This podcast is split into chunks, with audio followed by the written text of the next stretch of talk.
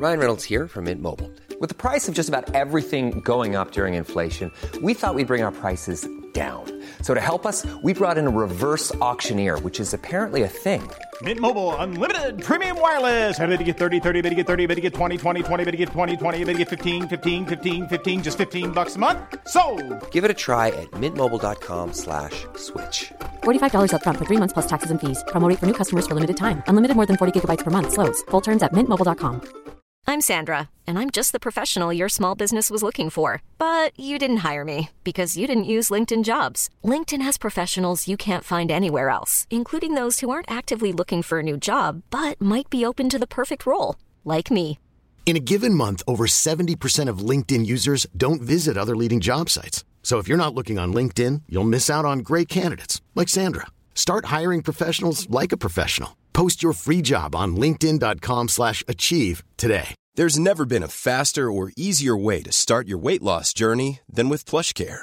PlushCare accepts most insurance plans and gives you online access to board-certified physicians who can prescribe F D A-approved weight loss medications like Wegovy and ZepBound for those who qualify. Take charge of your health and speak with a board-certified physician about a weight loss plan that's right for you. Get started today at PlushCare.com slash weight loss. That's PlushCare.com slash weight loss. PlushCare.com slash weight loss.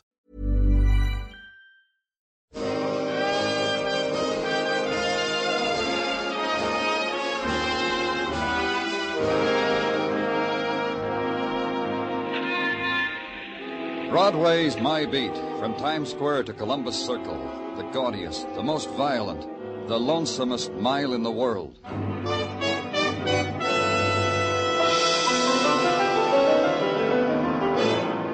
Broadway's My Beat, with Larry Thor as Detective Danny Clover.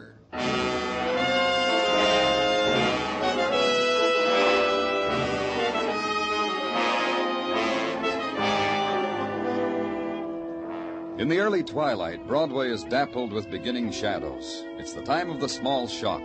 The springtime's day starts its long scream down into night. It's time clock time, the hour for going home again.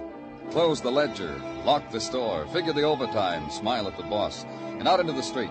Blink, then run. The subway waits for no man. Home again. End another day again.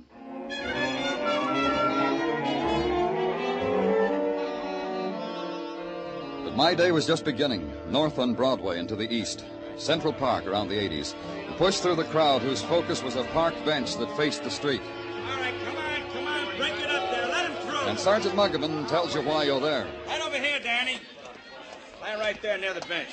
I found the knife. I didn't pick it up. I ripped... Who's the boy? Paul, uh... Paul Gilbert. Yeah. I haven't been home from school yet. Oh, you'll go home in a squad car, Paul. I promised him with the siren, Danny. Yeah, with the siren.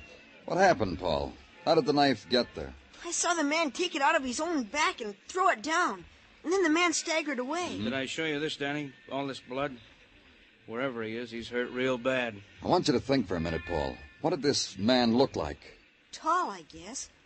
Yeah, I guess that's all. He was tall. Uh, most grown-ups are tall, aren't they, Paul? All of them, except for midgets. One more thing, Paul. Was there anyone with this man? Think hard. No. I don't think so. Well, you told me that... The other man I saw wasn't with him. The other man in the hat just watched him. Then the man in the hat ran away. He wasn't with him. What did the man in the hat look like? He had a hat. That's all I know. I got scared. I ran. That's right, Danny. Paul ran right into Officer Curcio on the beat. Almost knocked him down. Curcio came back, saw the blood on the bench, the knife, phoned it in. Paul, did you know the man, the man with the knife? No. Uh-uh. I usually don't come home from school this way. We had an after-school game with the eight B two over there on the playground. This is the first game of the intramural. A squad car, Muggerman, for Paul, with a siren.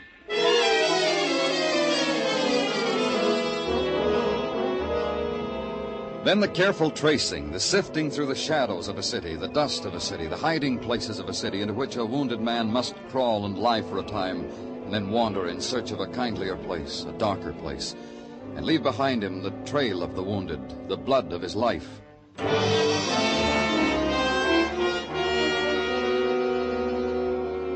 But the man who'd been stabbed had done none of these things. The hospitals told me that, the doctors, the fellow in the neat white jacket in the drugstore across from the park, who, not having a wounded man, offered me a special and shaving cream.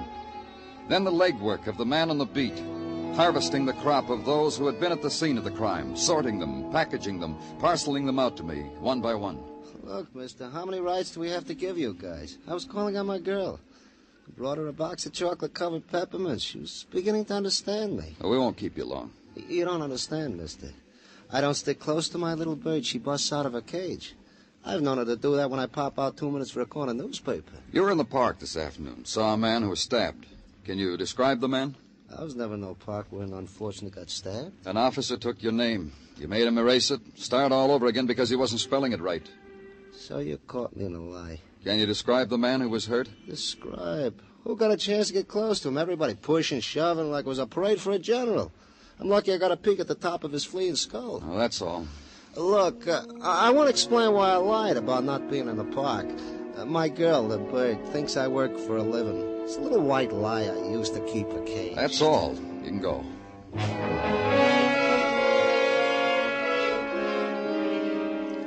Then the man who is eager, whose eyes dart and pierce, who follows you as you move away from him, stays close to you, needs the lapel of your coat. I was real close to him.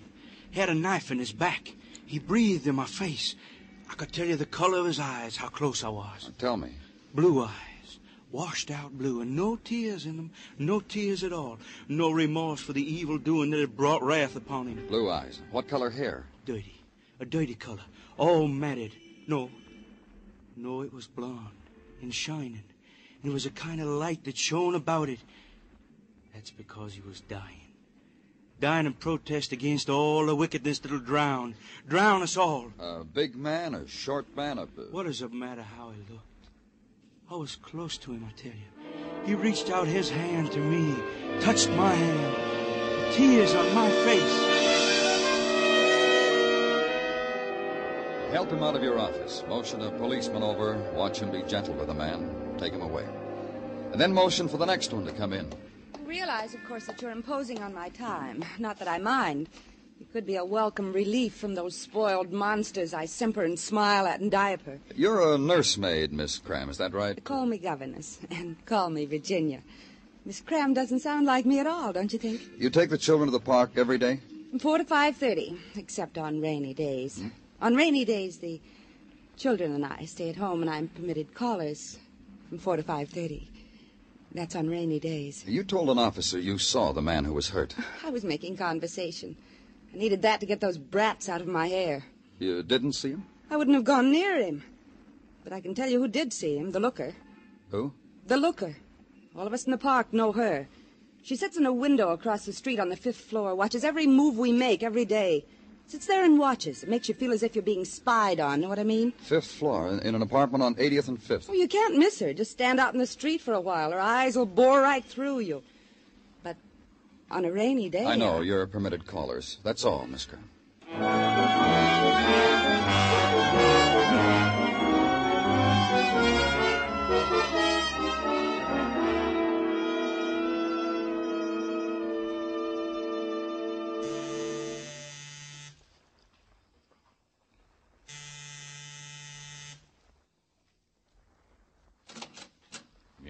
I'm Danny Clover, police. We haven't done anything. I know. I don't even know who you are. There's no name card on your door. You want to come in and talk to us? All right. I'm George Mason. She's my... in the wheelchair. Diane's my wife. Good evening, Miss Mason. Diane? Diane, dear. Diane, we've got a visitor. He said good evening to you. Say hello, Diane. This is Mister Clover. He's from the police.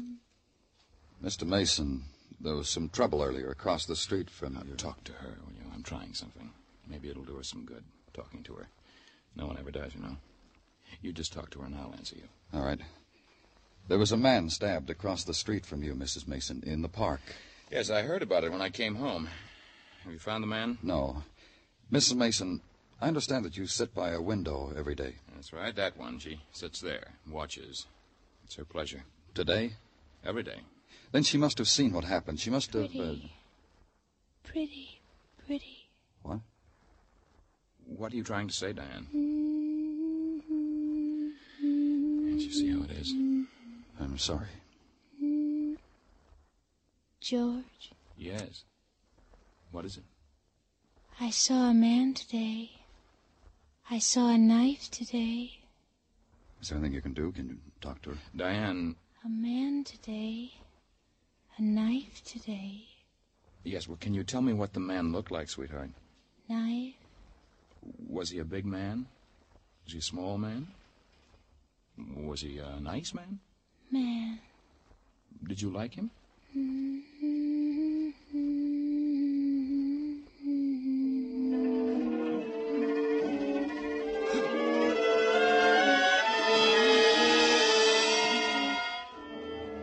try to erase from memory the eyes of the woman filled with the named terrors, the known terrors that dart and scurry, gnaw and nibble at the fleeting instants of serenity within her.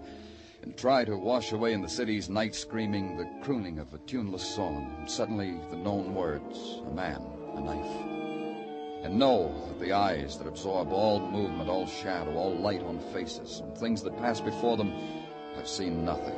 Not the man who was stabbed, not the one who did the stabbing. And then the long walk to the darkened room, turn on the shaded light bulb, and search the cupboards for sleep. And finally, it comes.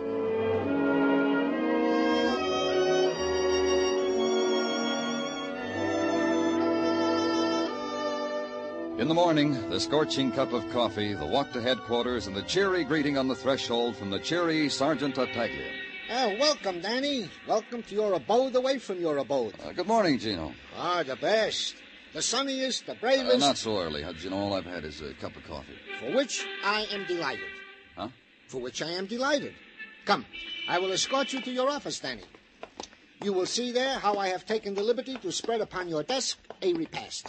You shouldn't have done it, Gino. A repast consisting of a hot paper container of coffee and a half a dozen cinnamon buns. Voila, the repast. Partake. Uh, looks good. How else should they look?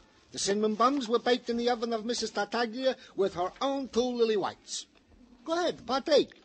Munch, if you like. Mmm, delicious. Uh, thank Missus Tartaglia for me. Goes without saying. And now, to the events of the morning. uh, okay if I disturb while you munch? Mm, yeah.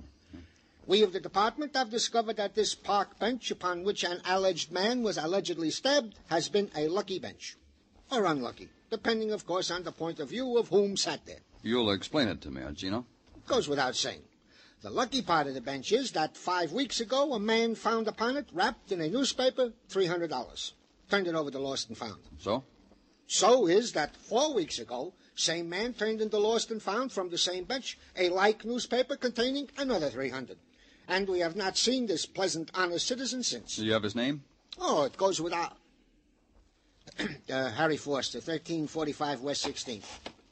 Want I should keep the cinnamon buns hot for you, Danny? Oh, do that, Gino. You go ahead and do that.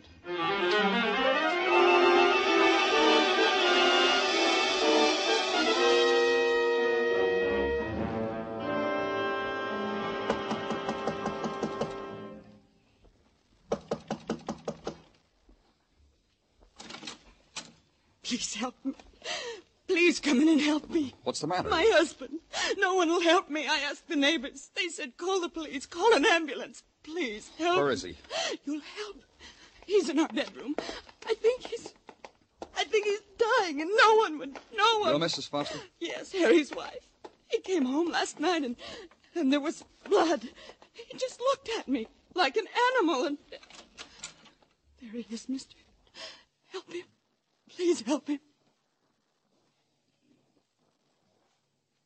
Dead. No. No, you're wrong. He's been dead for a long time. He was asleep. Only asleep.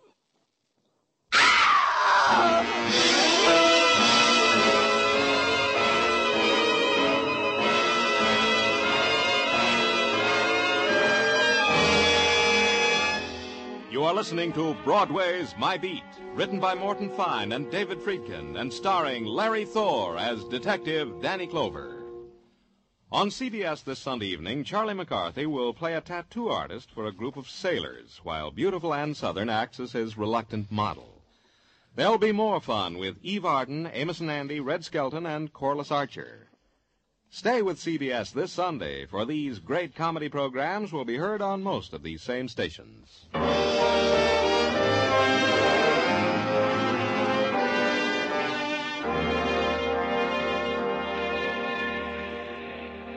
In the Maytime, the sun grins down and pats Broadway's cheek. Broadway loves it. The sunlit minutes are added to the ten-minute break for a cigarette. The walk is slower, the sway gentler. The windows are opened wide, and the doors, too. And glints of sunlight are carried through long hallways and the sigh of a summer's wind, touching the lips of the girl at the typewriter, touching the hand of the man at the water cooler watching her, touching the steel of the file cabinets, warming them. And having made the tour, back onto Broadway and start all over again. But where I was, there was no warmth. Only a woman drawing a shawl tight around her shoulders and talking quietly to her dead. Harry, Harry, listen to me. You were right. We should have told them. We should have told them all about it. And you wouldn't be like this, and I wouldn't. Missus Foster, what should you have told us? What? What did you say? What should you and your husband have told us? About the money, nothing else. Money found on the park bench? Yes. You see, we should have told them, Harry. But he did, Missus Foster. He reported it, turned it in. You don't understand. I knew no one would understand. Then maybe you can help me. Friday was always Harry's day off. From the factory out there. You can see it from here, see? On his day off, I'd pack him a little lunch, and he'd kiss me goodbye. Walk uptown to Central Park. He... Go on. He always went alone. He always sat on the same bench. Harry used to describe it to me. What he saw, people he talked to. Felt as if I'd been there with him. And one day he found money in a newspaper. And turned it in, like you said. The next week turned it in. But after that, I told him he didn't have to do that anymore. You mean he found more money? Is that what you're trying to tell me? What? You mean he found more money? For five weeks in a row. I told Harry he didn't have to turn it in anymore. I told him to go back. To be sure and keep going back. Every week. Yesterday, too. And we'd be rich. No more of this... No more factory. Why didn't you call us when he came home hurt? Call a doctor? It would have spoiled it, ended it. The money, don't you see? I thought he'd live, and we... With that money... No. You couldn't. You couldn't see.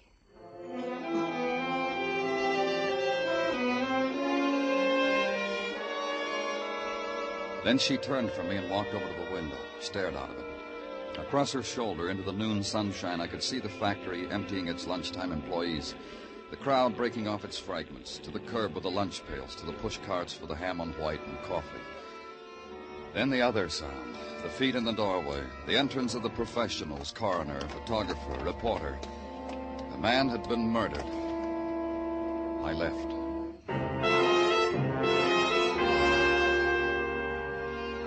Then back again to Central Park and the park bench of the stabbing. Sit on it.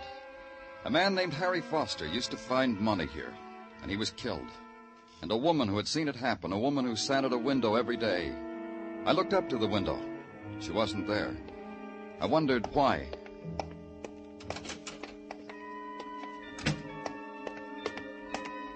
I knew why. She was in the wheelchair. There was a man pushing it carefully down the steps. Can you scooch a little to the side, friend? Oh, need a hand? Uh, yeah, if you want. Ah, thanks. How are you feeling, Missus Mason? She ain't gonna answer you. I didn't know she left the house. Why should you even bother? Oh, I'm Danny Clover, police. Oh, hi, I'm Ben Taylor. Uh, got a U-drive down the street. Only Missus Mason here, different. Kind of a take drive. Oh, I see. Just today? Oh, no, all the time. Uh, from one to three, uh, the elements willing. Uh, I take her for a ride. Sometimes here, sometimes there. Ride? Oh, sure, sure. Uh, right away, Miss Mason. Uh, see you, Danny. Oh, wait a minute. How long have you been doing this, Ben? Ride? Well, since her accident. Since at Coney last year. Hurt her back. Here and up here, her head. Ride, car, ride. I guess I better take her. I heard her cry like that before. I can't stand it. Sure. It's a nice day, Missus Mason. I hope you enjoy your ride. Oh, she will. She likes riding in the car. See you around, Danny.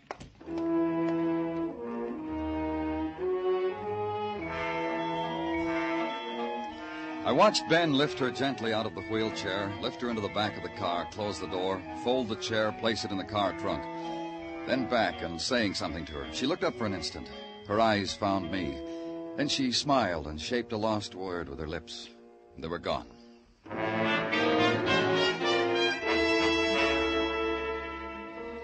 And back at headquarters, the wall clock ticking off the hours of Harry Foster's death. Taking off the hours that his murderer came to a park bench, looked at it, smiled, walked away in the warm sun. Ticked off the question of why money had been left there for Harry Foster to find week after week on Friday's twilight. And at four o'clock, the door opening slightly, and all you saw of the man was his cocked head. You Mister Danny Clover? That's right. You want something? Only to know if you Mister Danny Clover, and to give you what I have in my pocket. They said I should give it to you, you being the interested party and all. Uh, what have you got in your pocket? This, an envelope, stamped and everything. I found it. Now give it to me. It's addressed to George Mason. Anybody can see that. That's the husband of that woman, the cripple, the one they call a looker in the papers, the one they think they saw that stabbing. I did right bringing it to you, huh? It's been opened. You opened it? Don't lie to me. You opened it and then resealed it. All right, I opened it. I'm a normal kind of fella with all the normal curiosities. First, I was going to mail it when I found it, but then I saw who it was addressed to. I couldn't restrain myself. I'm like the proverbial cat, Mister Clover. It could make I... trouble for you being like that. Not when you see what's in it. Not when you see what it says. It says, you've made a terrible mistake. That's all. Not another word. See? You can't do anything to me for just reading that. You just read it yourself. That's why I brought it to you. Because I'm a cooperative citizen. Where'd you find I... it? At Grant's tomb. You know, I've been curious about that tomb for years now. Finally, I took time off to go to study it. Then I found a letter on the steps. And I never did get to really study Grant's tomb. Tough. You'll stick around, huh? Some of our boys want to have a long chat with you. They enjoy curious fellas. Sure, anything you say. I'm nothing if I'm not cooperative, just nothing. I wouldn't say that, but you stick around, huh?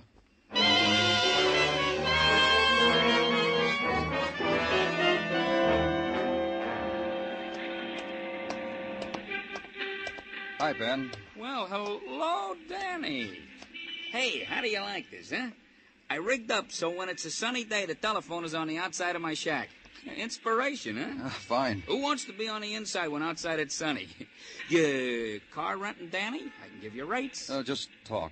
If you don't do business together, we never become enemies, huh? What's on your mind? Missus Mason. Oh, yeah.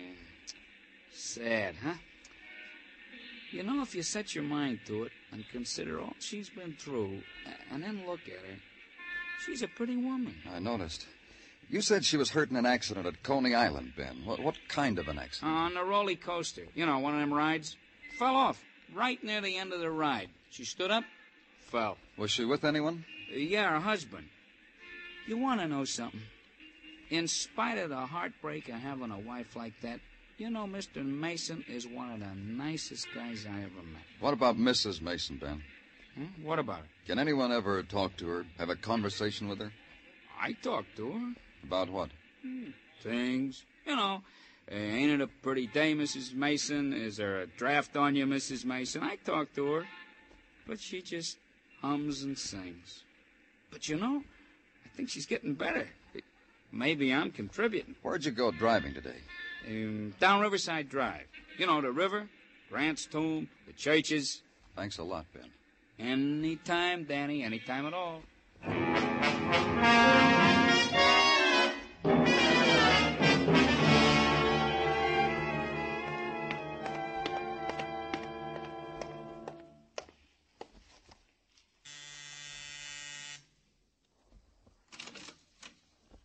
Oh, hello, Mister Clover. Good evening, Mister Mason. We're, we're delighted to see you. Please come in. Diane, it's Mister Clover. Diane looks better, doesn't she, Mister Clover? Yes, yes, she does. I brought you something, Mister Mason. Here. Oh? A letter? It's addressed to you. Read it. I don't understand. Read it. Yes, it is. It's addressed to me, but it's been opened. That's right. Read it. All right. No. The note says you made a mistake, Mister Mason. Missus Mason, your husband might be electrocuted for a murder he committed. Leave her alone. I wasn't going to touch her. Cut it out, Missus Mason. What's the matter with you? Have you gone out of your mind, Clover? I said cut it out, Missus Mason. I told you leave her alone. All right, you've come here to accuse me of murder, but leave her alone. George. Don't, don't worry about anything, dear. Get me a drink of water. What? What did you say? A drink of water, George.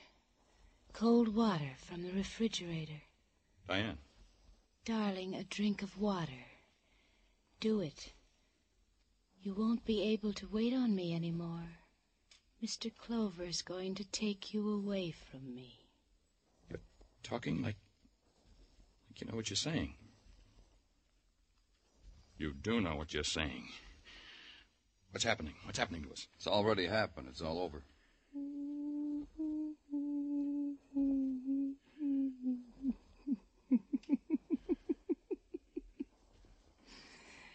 Poor George. Paid off, didn't it, Missus Mason? Sitting at the window watching. Watching for a man your husband could kill.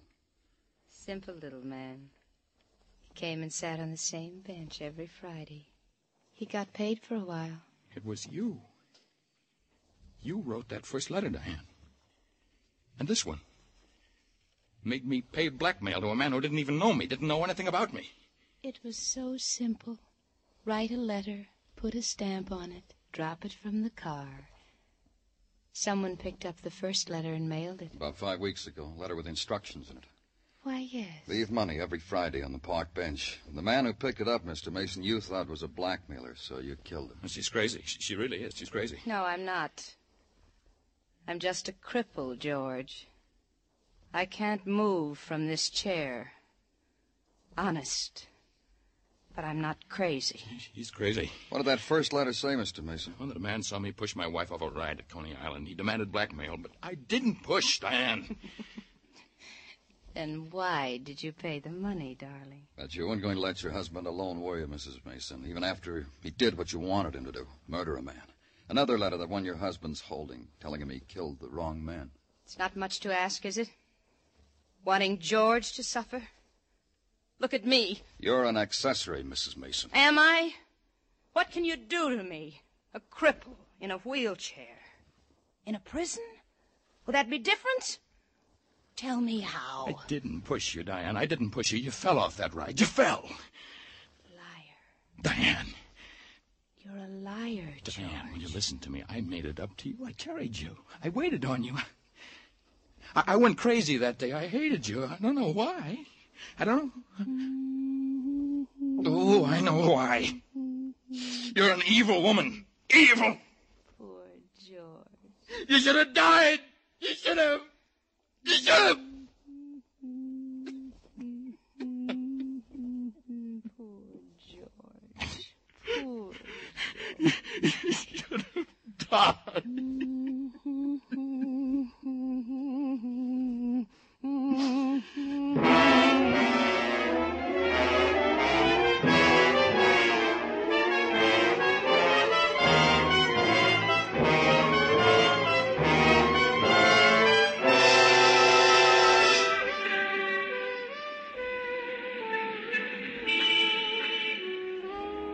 It's night on Broadway now. There's easy laughter, and a trumpet skirls its music into the grinning mob. It's top of the evening. Have another drink on me, kid, and let's sit this dance out. It's a street gouged out of a scarlet dream. It's Broadway, the gaudiest, the most violent, the lonesomest mile in the world.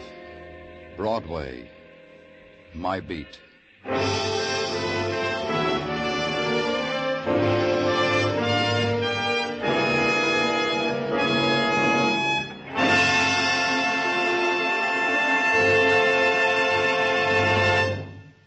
Broadway's My Beat stars Larry Thor as Detective Danny Clover with Charles Calvert as Tartaglia and Jack Crucian as Muggovan. The program was produced and directed by Elliott Lewis with musical score composed and conducted by Alexander Courage. In tonight's story, Lamont Johnson was heard as George Mason, Kathy Lewis as Diane Mason, and Virginia Gregg as Missus Foster. Others in the cast were Herb Vigran, Lou Krugman, and Johnny McGovern.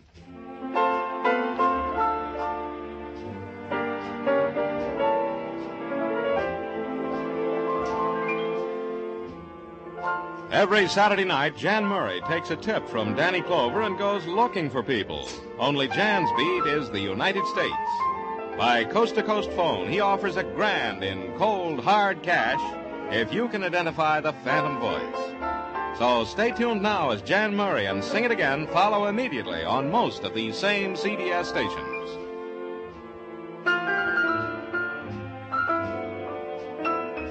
Joe Walter speaking. This is C B S, where you laugh at Jack Benny every Sunday night, the Columbia Broadcasting System.